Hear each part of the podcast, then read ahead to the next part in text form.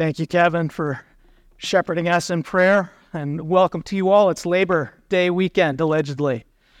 And so, uh, church family and dear friends who are watching online, our theme for this morning, as part of our series on loving and serving Christ's church, is about work. What is the work that God has given His church to do? What is our responsibility as a church? What is the work that we are to be about? That's going to be our focus this morning. And the title of our exposition is The Working Church. Are we a church that works? And I mean that in every sense of the word. Do we work? And do we work? And so I want to take you to our Lord and Savior Jesus Christ to begin with. In John 4:34. Jesus' disciples are worried about Jesus that he has been working so hard he hasn't had anything to eat.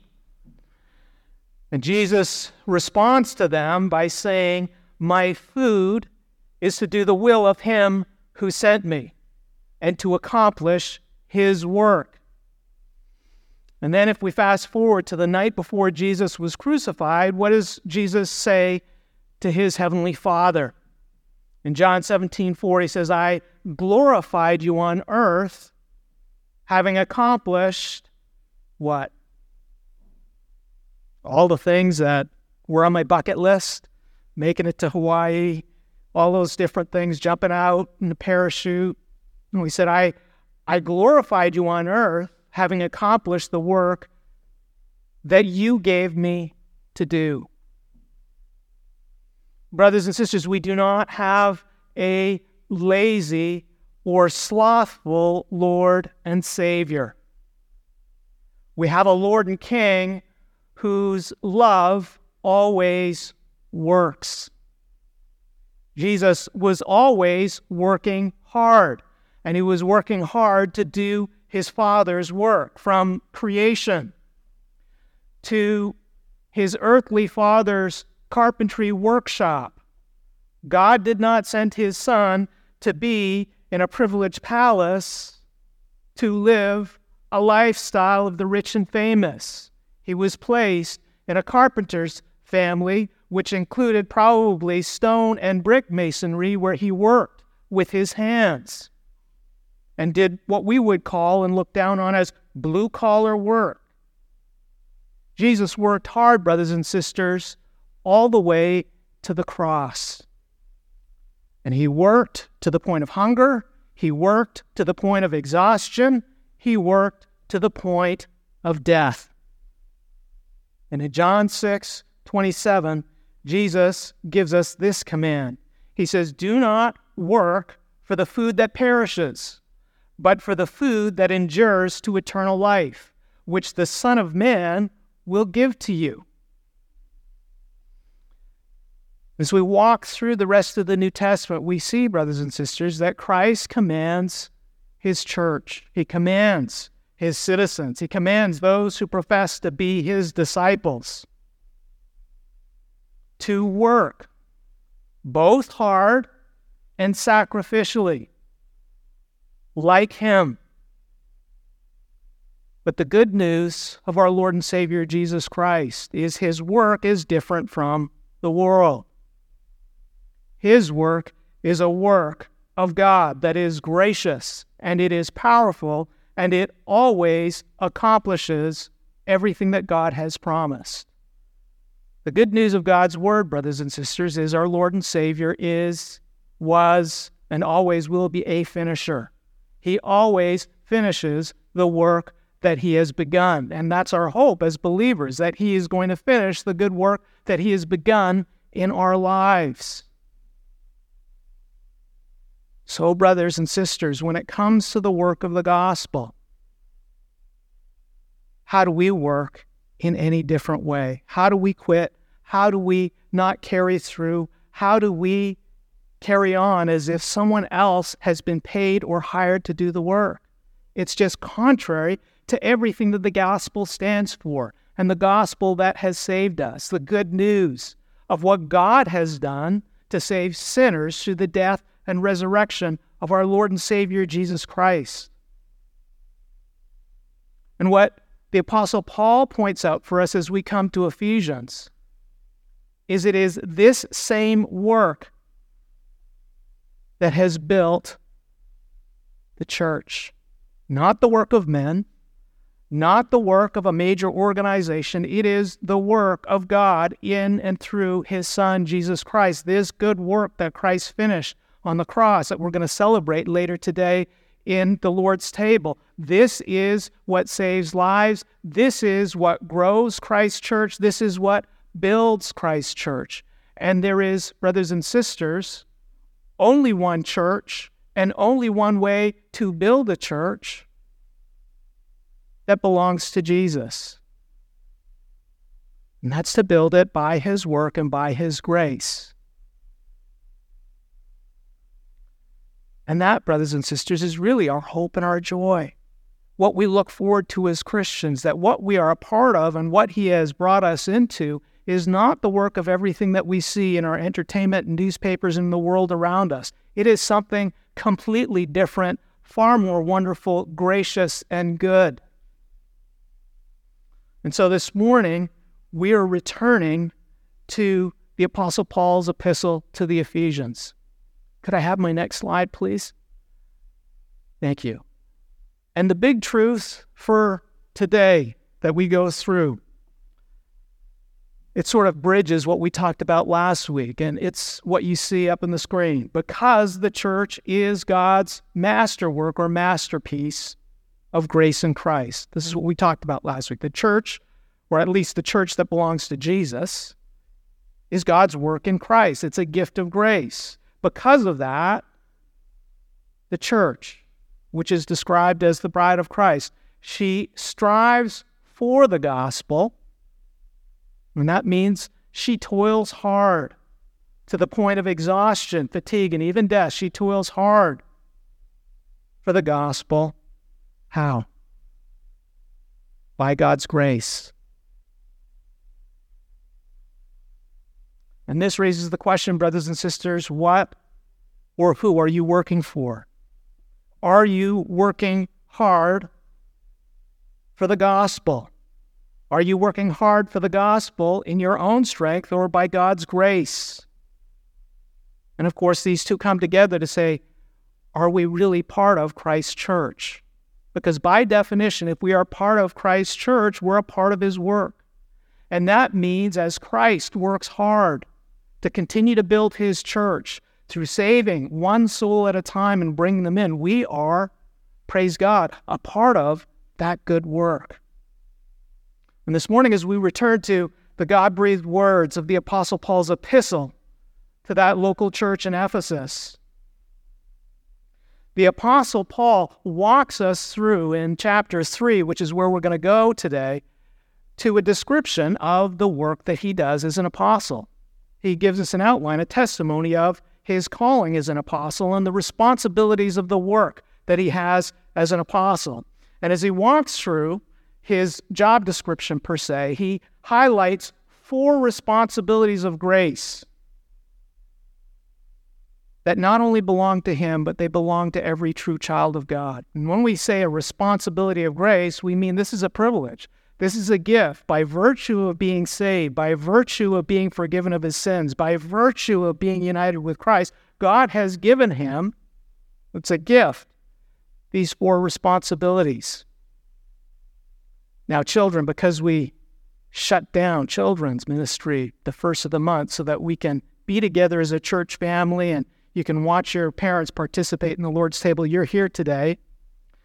And if you can tell me at the end of the sermon those four responsibilities of grace, I will happily hand over to you whatever Hi-Chews I have.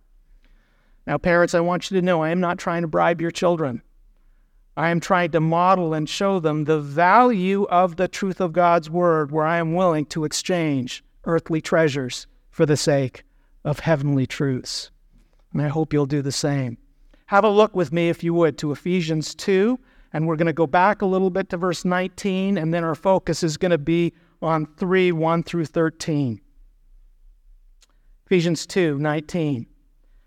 This is the word of the Lord. So then, you are no longer strangers and aliens, but you are fellow citizens with the saints and members of the household of God built on the foundation of the apostles and prophets, Christ Jesus himself being the cornerstone, in whom the whole structure being joined together grows into a holy temple in the Lord. In him you also are being built together into a dwelling place for God by the Spirit.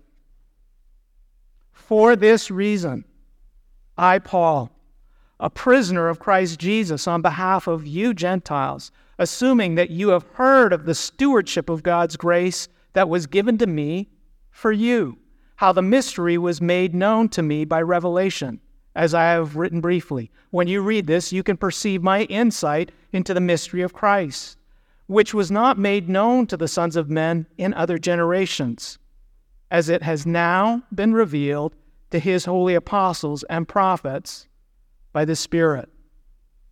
This mystery is that the Gentiles are fellow heirs, members of the same body, and partakers of the promise in Christ Jesus through the gospel. Of this gospel I was made a minister according to the gift of God's grace, which was given me by the working of his power. To me, though I am the very least of all the saints, this grace was given to preach to the Gentiles the unsearchable riches of Christ, and to bring to light for everyone what is the plan of the mystery hidden for ages in God, who created all things, so that through the church the manifold wisdom of God might now be made known to the rulers and authorities in the heavenly places. This was according to the eternal purpose that He has realized in Christ Jesus our Lord, in whom we have boldness and access with confidence through our faith in Him. So I ask you not to lose heart over what I am suffering for you, which is your glory. This, brothers and sisters, is the word of the Lord. On my very first job as a physician, the lead physician who hired me sat me down and he explained to me his responsibilities as the lead physician in our office. Why did he do that? He didn't do that because he wanted to talk about himself or he had nothing to do. He actually did that, I believe, very much for my benefit. If we were going to work and if we were going to work well together as a team, I needed to understand and appreciate what he did, his responsibilities. And I also needed, this was implied, to follow his lead. What he did directly affected me. And later, in our time together, one of the things I so appreciated about this man who was not a, a Christian, but was very kind and mentored me in many ways. He let me know one time when I was struggling with an issue in the office. He came in one morning and he said, Mark, I need to take your problem more seriously. He said, You know, I was thinking about this last night. He said, If this issue is a problem for you, it's also a problem for me.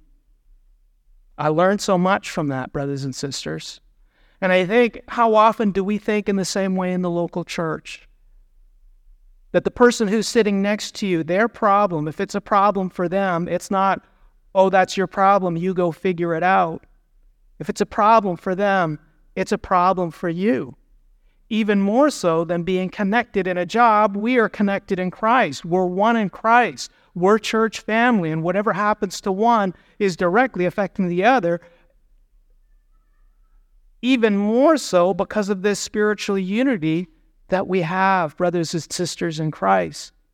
And so, as the Apostle Paul walks through his role and his responsibilities as an apostle, our initial take on this is okay, well, what's this got to do with what we have to do as a church? I mean, I'm not an apostle. You're not an apostle.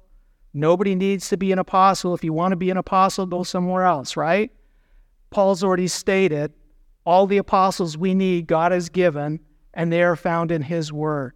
And anybody who claims to be or aspires to be a, a prophet or an apostle outside of the words of Scripture is a self deceiving, self exalting fraud who is abusing power in order to benefit themselves. And we see here the Apostle Paul is doing exactly the opposite. He's showing how his role, what he's been given, he doesn't focus entirely on the authority. He focuses on all these responsibilities that are for whose benefit? For our benefit, for you.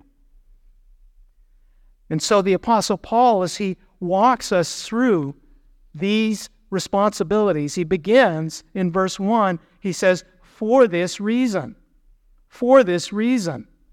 And when he says for this reason, he's referring to everything that he's written in chapter 1 and 2, which is all about how God has created the church in Christ, how he saved these Gentile believers and united them together with Jewish believers and with the Apostle Paul, how they're one in Christ.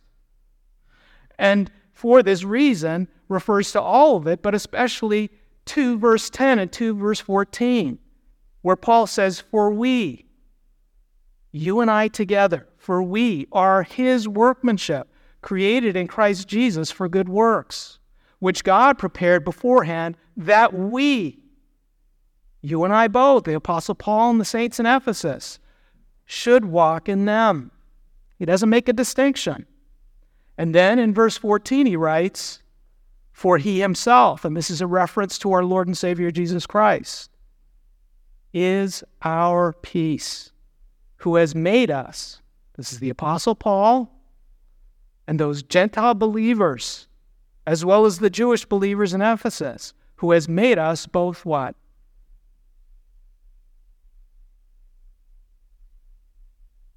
The claim is made that Sundays are the most segregated days in America, as churches gather according to our politics and our ethnicity. Jesus says here through the Apostle Paul.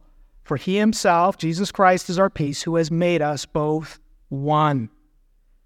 And with these divinely inspired words, the Apostle Paul shows the saints in Ephesus and he shows us what the good news of God's word is. Because of God's grace, by God's grace, believers are united with Christ. They're forgiven. The barriers are removed the worst of sinners, or the chief among sinners, as the Apostle Paul refers to himself, removed, made new, given an entirely new life that's united with the Son of God. And because of God's grace and because we're united with Christ, we are united together with the Apostle Paul and we're united together with his work. And we are united, brothers and sisters, to one another but the best part is we are united with Christ's work. That's the blessing of the gospel. Not that I have to earn my way to heaven, not that I have to try and clean myself up, not that I have to try and go and fix all my problems, but Christ has come and He has given me the work of the cross as a free gift for those who by faith will turn to Him. Repent of our sins and say, okay, I'm going to do it your way. I'm going to trust in your work, not mine. And this, brothers and sisters, is the good work of God in Christ that builds Christ's church. And this brings us to our first point this morning. By God's grace in Christ, the church is part of God's gospel work. By God's grace in Christ, the church is part of God's gospel work. What is the work that you and I are called to? What is the work that every church is called to and every believer is called to? Are we to build hospitals? Are we to build missions? Are we to feed the homeless? Not that any of those things are bad. But, brothers and sisters, if we forget the gospel, that's what it's all about. And it raises the question again are we a part of Christ's church? If so, according to the Apostle Paul, we have been saved and we have been called by God's grace in Christ to be a part of His work, not ours. His work, not ours. And that work, brothers and sisters, is the work of the gospel, uniting sinners with Christ together and building Christ's church through the power of God's Spirit and God's Word. Every believer is a part of this work, no exceptions. there are not fans and then paid team players. Every child of God is a part of this work. And according to Ephesians 2 19 through 22, which we read at the beginning, this work that every child of God is a part of is entirely God's work of grace in Christ. It means, as Kevin said earlier, it is undeserved, we do not merit it, and we on our own are not able to carry it out. And it is God's work of grace for which there is only one cornerstone to set the direction. It's our Lord and Savior Jesus Christ. And there is only one foundation, according to God's Word, for this work. And that is the foundation of the apostles and prophets of God's Word.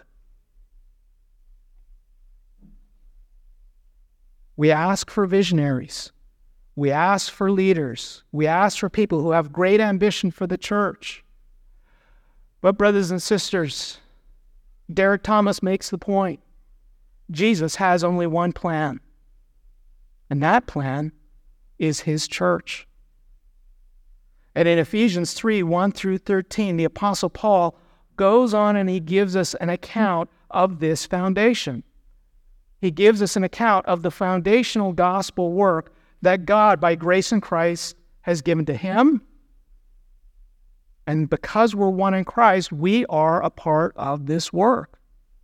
And in order to set the foundation and standard and direction for Christ's church, where do we find it? Well, this, I believe, is one of the reasons why the Apostle Paul is pausing here in almost like a parenthesis before he prays for the church to explain his ministry. He's showing us the blueprint of the work of grace God has given his church to do in his name. He's showing us the privilege and gift of what God has given us. And it's worth asking ourselves is our church, is our work built on this same foundation? Is it built on this standard? What is the standard of the work? How do we measure whether we're doing a good job or a poor job at what God has called us to do? Well, in this text, the Apostle Paul, he shares four specific gospel responsibilities that set the standard for the work God has given his church to do. And the first, verse 1, is the responsibility of being a prisoner of Christ Jesus. The second is the responsibility of being a steward of God's grace. The third responsibility is verse 7 being a minister or servant of the gospel. And the fourth and final one is found at the very end of our passage. It is the responsibility of suffering for the saints. Everything we need to know, brothers and sisters, about our calling and the work that God has given us as children of God is found here. And, children of the church, everything you need for a Hi-Chew is found on this slide. So let's walk through them step by step. First, the responsibility of being a prisoner of Christ Jesus. Not by accident, the Apostle Paul, he begins this account of his gospel responsibilities and his apostolic responsi- responsibilities that have been given to him by God, he does so in verse 1. Where does he begin? He begins with the proclamation, For this reason, I, Paul, a prisoner of Christ Jesus, on behalf of who? You Gentiles. And then later he closes out the epistle in 620. He describes himself as an ambassador in chains for what? For the gospel. The apostle's foundational responsibility is as a prisoner of Christ Jesus. And it's a responsibility that bears witness to the apostle Paul's unity with Christ Jesus, not as his friend, not as his buddy, not as his comforter, but as his Lord. It bears witness to his testimony with the work of Christ Jesus in the gospel. It bears witness to his unity with the people Jesus is saving, and that includes the saints in Ephesus. And as the Apostle Paul writes this letter, you'll recall he's writing it as a prisoner in Rome, episodically, literally being in chains and being chained to perhaps the Praetorian Guard in Rome at episodic times when he's being moved from place to place. And he's a prisoner in Rome because of his faithfulness in preaching the good news of Jesus Christ to the Gentiles. People who were considered previously unworthy of a relationship with God. And it's worth noting, he does not write that he is a prisoner of Rome or a prisoner of Caesar. He is a prisoner of who? Christ Jesus. And the Greek word that he uses here that's translated prisoner is desmios. And desmios refers to a fetter or a chain that's used to restrain a prisoner. And typically it was tied around a prisoner's ankles and it was either attached to a wall in the prison or it was attached to a prison guard to keep a prisoner from running away, to keep them bound to that prison guard. And you'll recall that prison guard was responsible for the prisoner who was tied to him with what? What happens when you lose that prisoner? Caesar's coming for your neck. You're gone.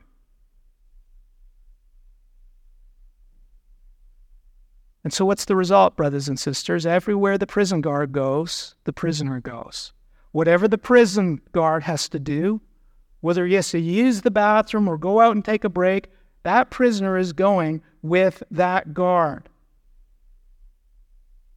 And if you're tied to a chain gang, brothers and sisters, you're not only tied to the prison guard, you're tied to everyone else who is tied and bound to the prison guard.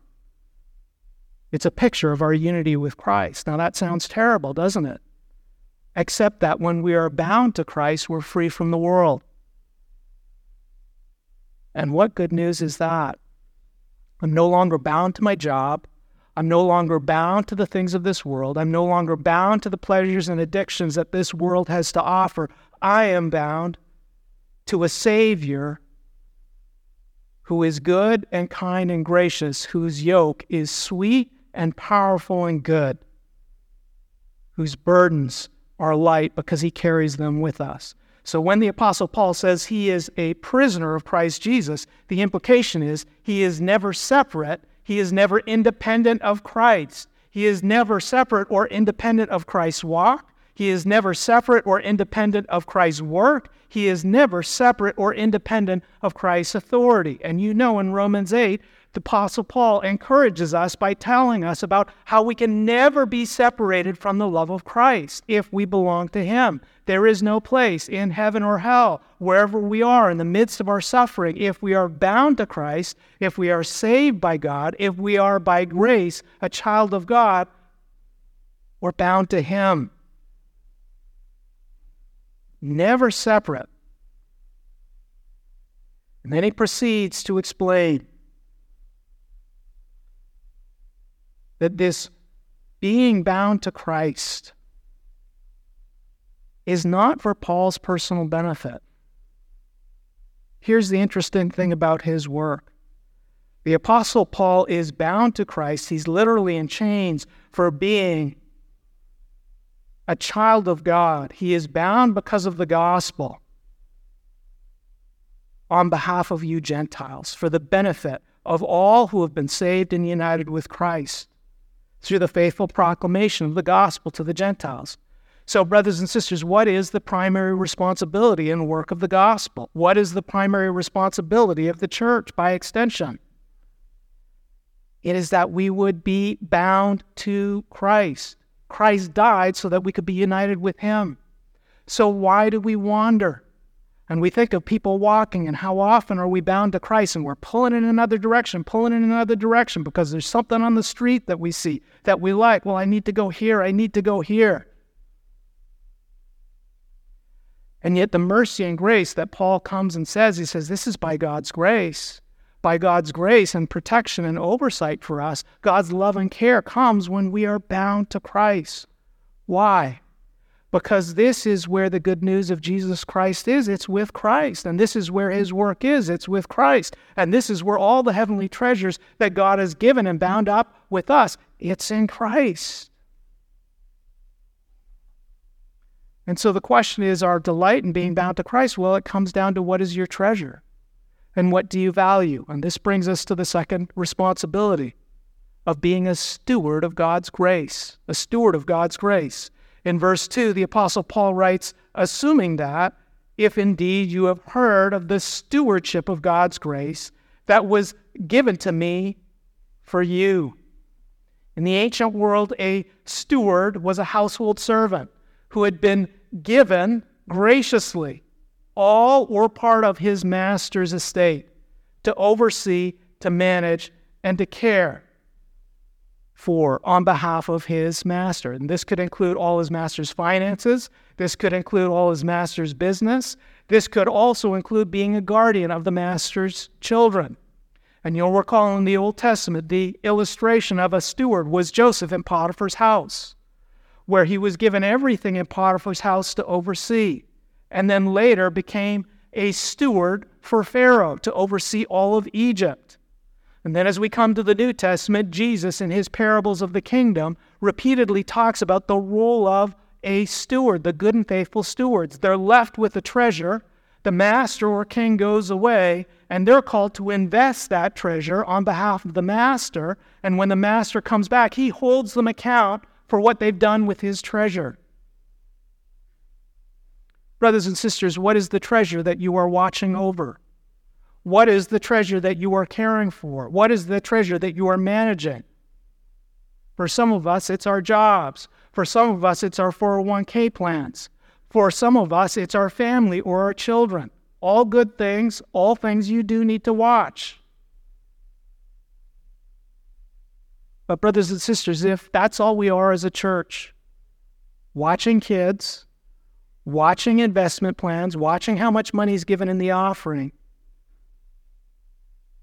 we've missed the good news of God's Word. Here in verse 2, the Apostle Paul is reminding the saints in Ephesus the stewardship that the risen Christ personally gave to him on the road to Damascus is the treasure of the gospel. It's the gift of new life in Christ. It really is the gift of Christ's work. That this gift of Christ's work of dying on the cross for forgiveness of sins was given to the Apostle Paul, the chief among sinners, but it was given to him as a steward that he would guard it, that he would care for it, that he would cherish and treasure and value it, not for himself. But typically, stewards took care of the estate so that later, after years to come, when the master died and their kids came into the inheritance, the estate was bigger than it was before.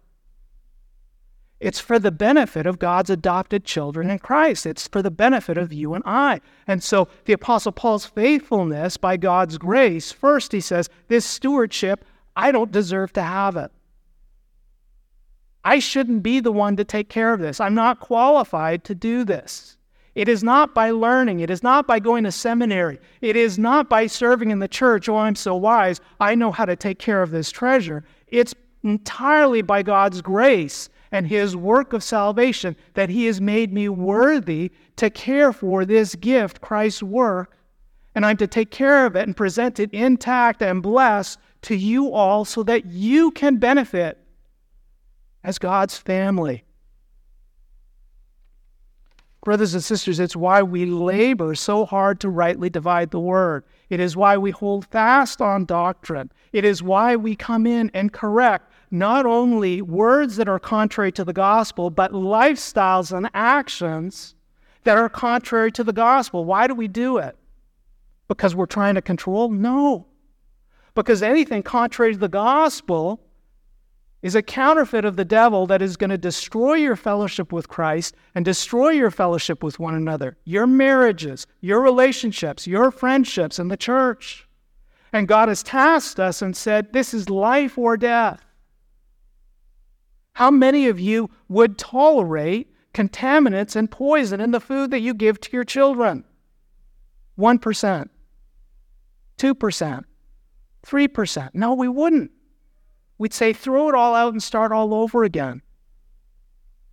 And so the Apostle Paul is saying, This is a privilege I have. This needs to be taken seriously. It's entirely by the grace of God. And then he goes on to show with specificity exactly what this treasure and this stewardship is. He explains in verse 3 to 5 this treasure is the mystery of Christ. The mystery of Christ. Now, in our world, mysteries are crimes that are concealed, right? That's our world. That's the darkness of our world.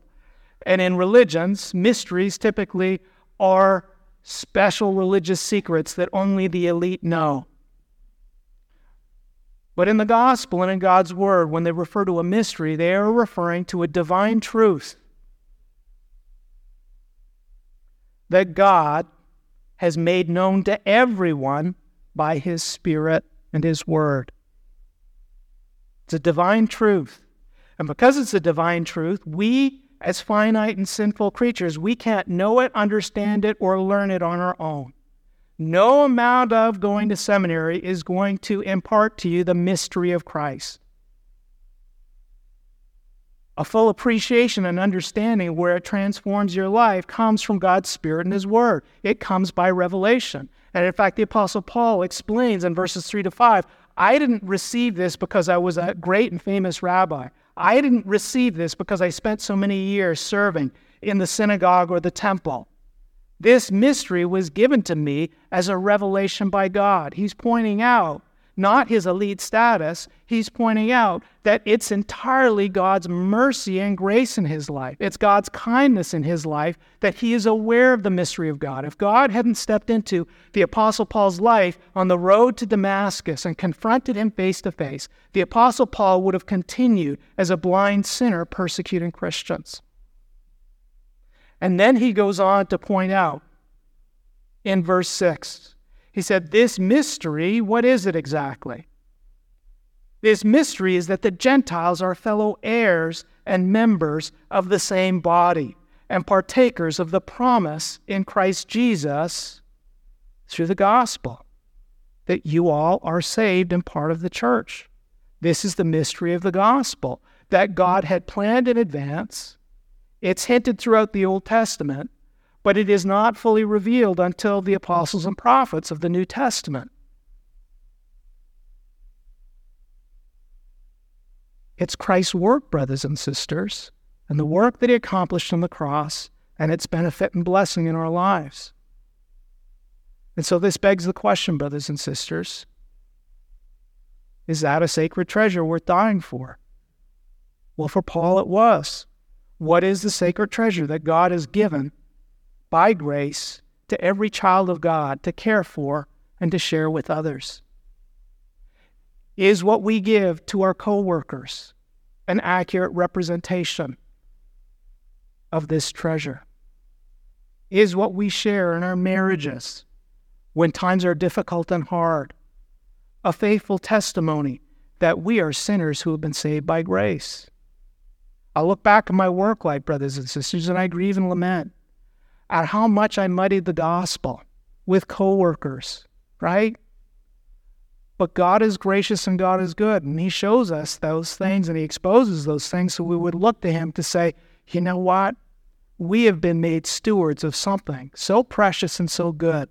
Do we esteem and do we care for it and do we consider it in that way? Because that is going to affect how we handle it. And this brings us to the third responsibility of the apostles' gospel work the responsibility of being a servant of the gospel. A servant of the gospel. A steward is someone who guards and takes care of it. A servant is someone who puts that treasure into action. Verse 7 Of this gospel I was made.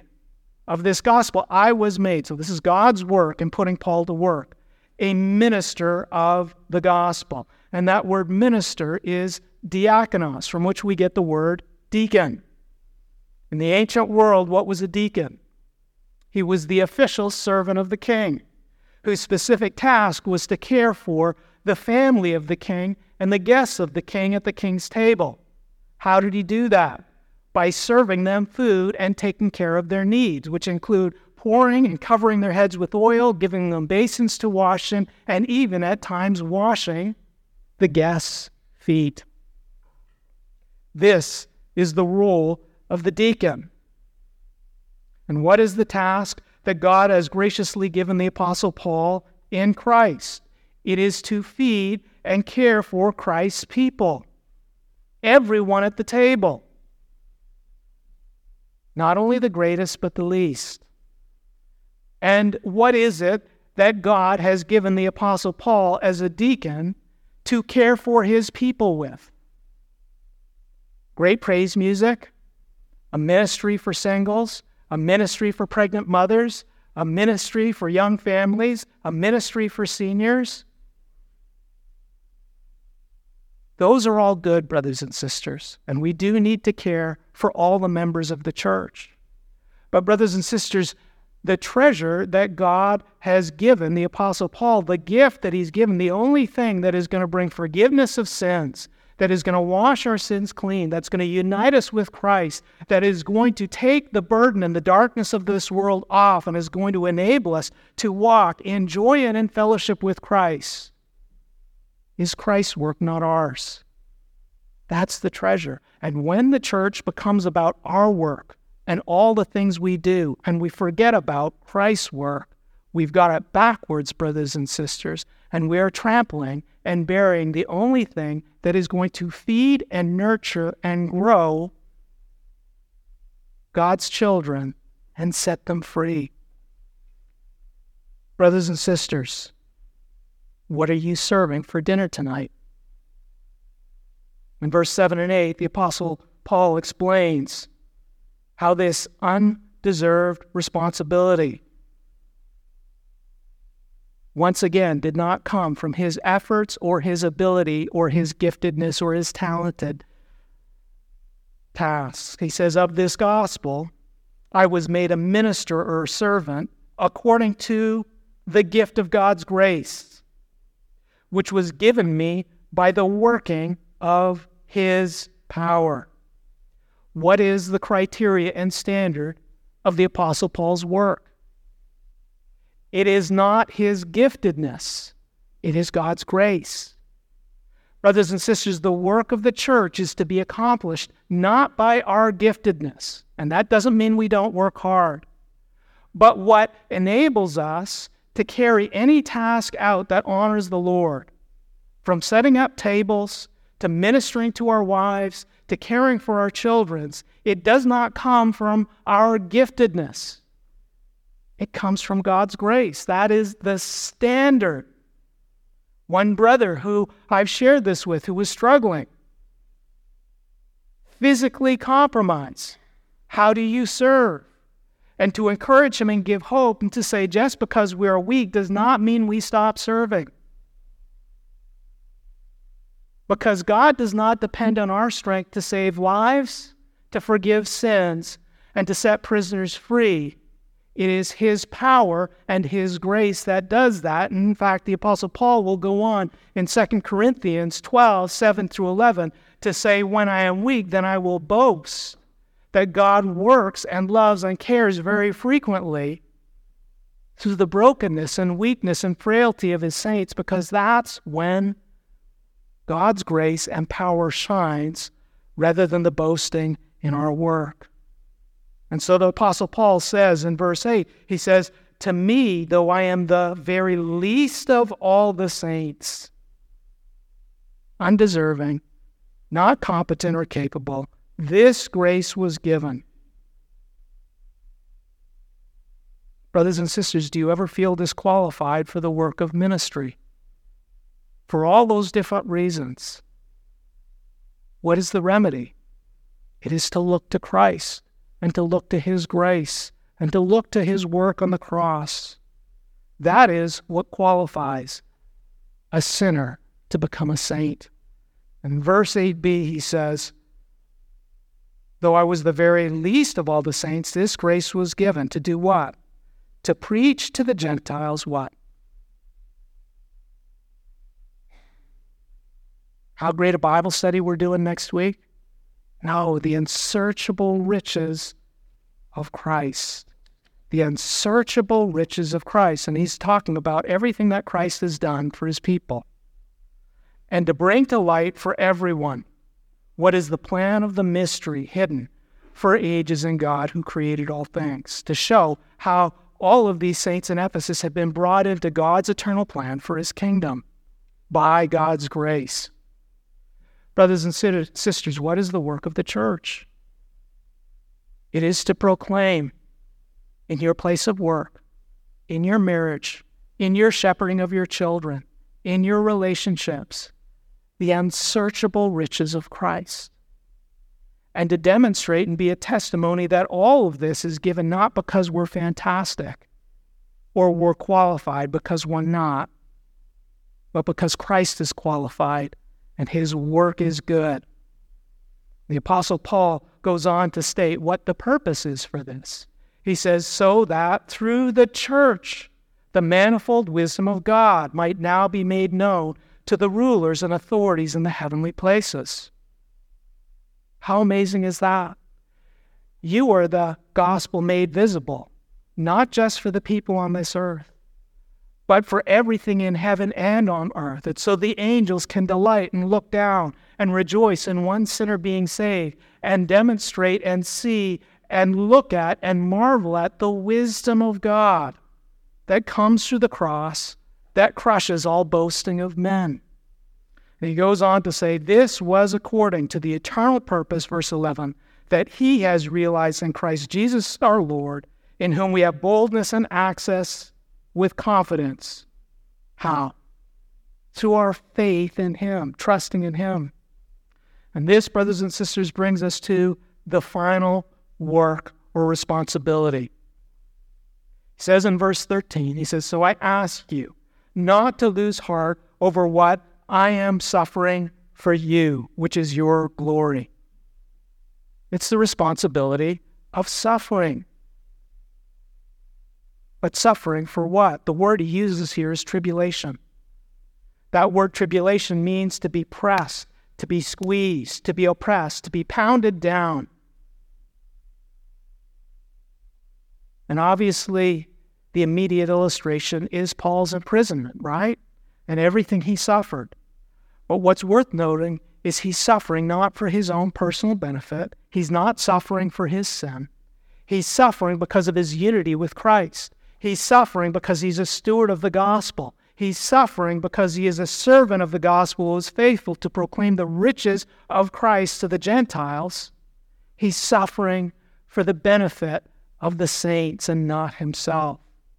And the good news of this suffering, brothers and sisters, is this is a suffering that does not discourage. This is a suffering where you do not lose hope. Why? Because it brings unmerited favor, God's grace and glory into the lives of others. All right, let's tie up. What does this have to do with all of us? This is the Apostle Paul. Pastor Mark, I'm not even a pastor. They at least pay you to suffer for Christ, right? I'm not a missionary. They at least pay you to do that, right? Well, brothers and sisters, if you're a child of God, I've got news for you. God isn't just paying for my paycheck, He's paying for your paycheck too. He writes the checks. He just does it in heaven and it's stamped with Google or Apple or whatever else is out there. And that means if you're a child of God, He is paying for you to do the work of ministry.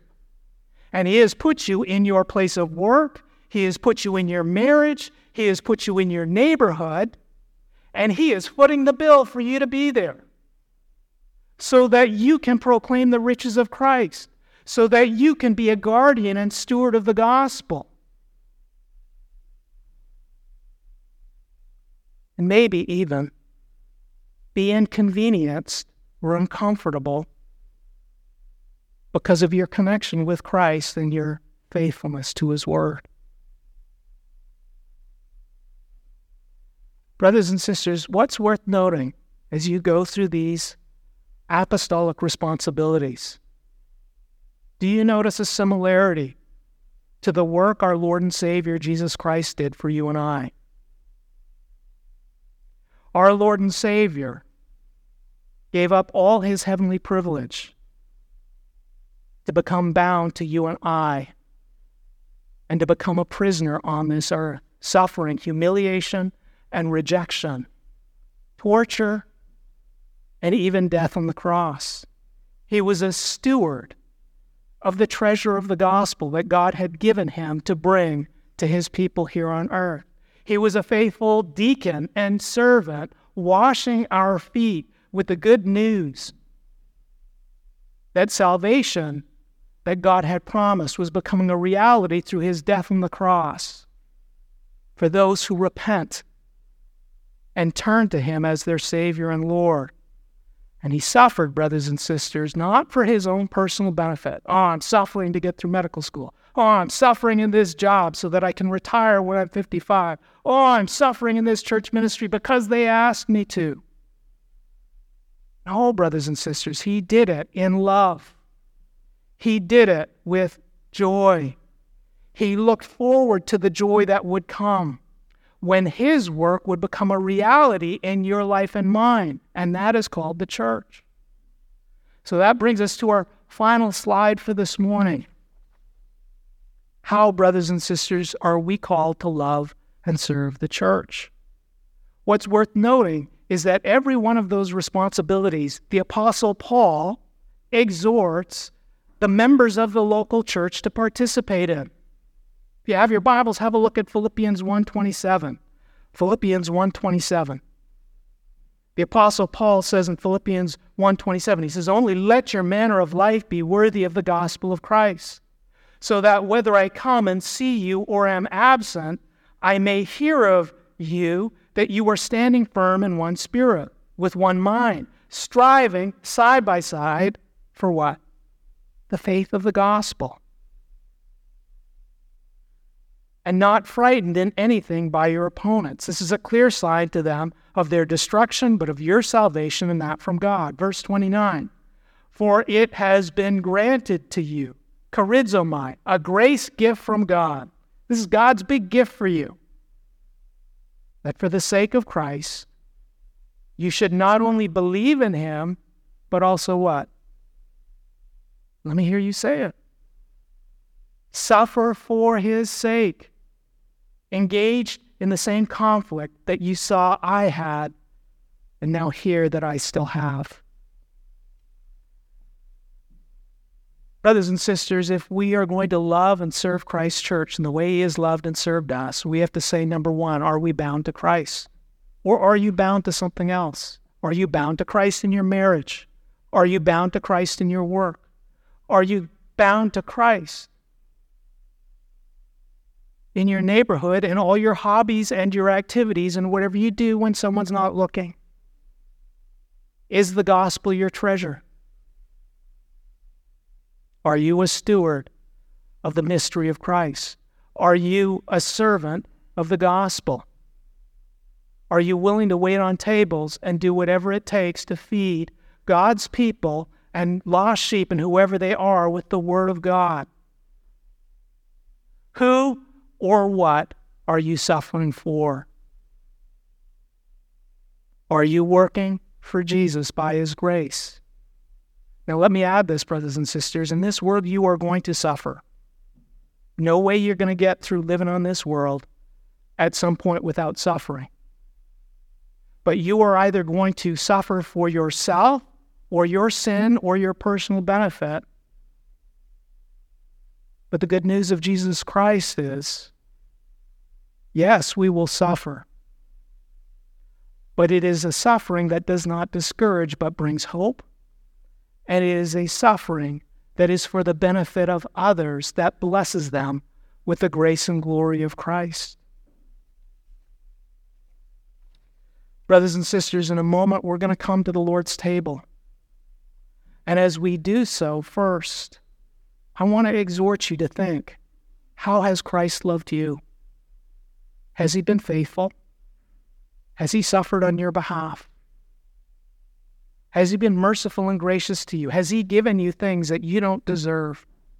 Chief of all, a place in his church and a relationship with his Father who is in heaven. If so, then rejoice and celebrate that.